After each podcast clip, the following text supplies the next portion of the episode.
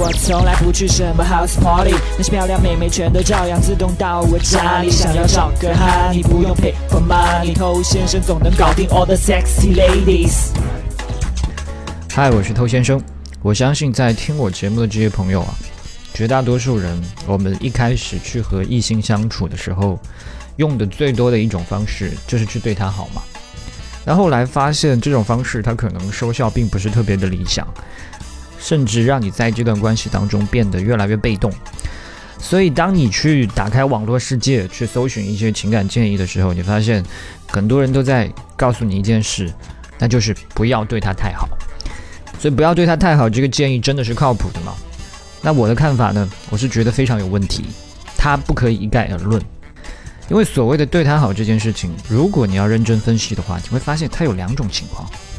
一种情况呢，就是很多人最常见的讨好；那另外一种呢，就只是对他好。诶，这个听起来有区别吗？它还真的不一样。简单来说，讨好。是什么？是为了让你喜欢我吗？那对你好。呢？对你好，我只是希望你可以更好。所以这两件事情，它们的区别就在于，他们背后的这个心理是不同的。我们先来说讨好，你之所以会讨好，你往往是因为对自己不够自信，你担心自己不被人喜欢、不被人认可，所以总要小心翼翼的去把控好自己的行为，害怕被人看到自己的一些缺点不足，然后要努力的给人留下一个好印象。那另外一种不带讨好的对人好呢，它是相反的。他是自己有足够的自信跟安全感啊，对我自己很满意。我认为我自己有足够的能力，可以去帮助别人。我可以向其他人提供价值，向其他人提供价值这件事情对我而言，这是一件令自己快乐的生活的习惯。所以你发现吗？这两件事情好像从表面上看，诶，都是在对一个人好嘛，貌似好像是一件事嘛。但是这件事的背后出发点是完全不同的。习惯性去讨好的人呢，他是很容易迷失自己的。比方说，他很渴望对方可以喜欢自己，所以做出自己原本根本就不想做的事情。然后在讨好之后呢，他就会开始期待，哎，对方是不是也可以对我好，可以喜欢我？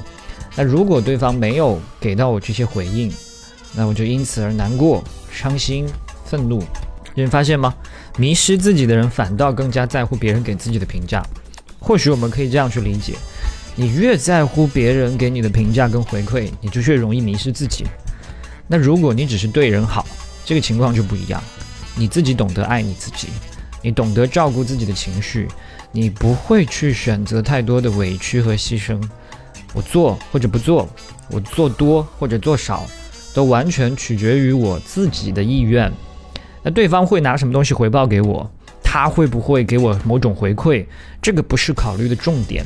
因为你做这一切是为了你自己开心，而开心并不是建立在对方的回应上的。那有的人可能会问：那我可不可以一方面我就是想对他好，希望他可以更好；另外一方面，我希望他也能给我一些回馈，也能够喜欢我呢？那这一点呢，我也要讲到。嗨，你多久没有恋爱了？加入偷先生内部进化课程，学习更多干货。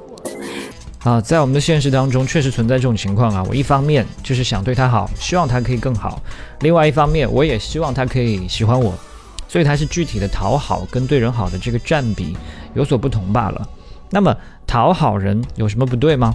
我希望对方喜欢我，这有错吗？这当然也谈不上什么错啊。只不过吧，这种心态确实比较不容易产生吸引。你这么做，对方他就会感觉到一件事情。你是对自身的魅力不太有自信的一个人，你的这些操作会都在告诉他，我觉得我自己没资格，所以我要这么费力的向你付出，来换来你给我的机会。可是啊，女人她喜欢的是你这个人，而不是付出，包括男人也是一样嘛。我们终究是因为你这个人，我们才对你产生喜欢嘛。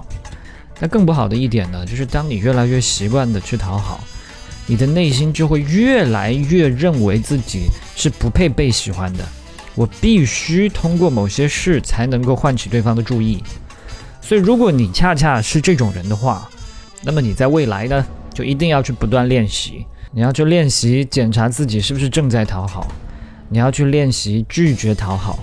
如果你对这个问题放任不管，让这个习惯不断的发展下去，那最终你不仅在这段关系你可能会很糟糕，你进入到下一段关系，你依然会呈现出这样的匮乏。那你应该怎么去检查？每当你想去为对方做点什么的时候，你不妨先问一下自己：我现在是想通过这件事来换取他的一些好反应，还是我自己就想这么做？如果他没有给我一些好反应或者回馈，我会因此而难过吗？我的快乐是来源于对方喜欢我，还是来自于我行动的本身？那当你问完这些问题之后，你就很清楚，我现在是在讨好。还是在对他好了，所以回到一开始的问题，你真的不应该对他好吗？未必。你要在意的是，你现在对他好这个行为，它背后的出发点到底是什么？好，我是偷先生。如果你喜欢我的内容的话，欢迎点击关注，在未来第一时间接收我向你提供的价值。我们下回见。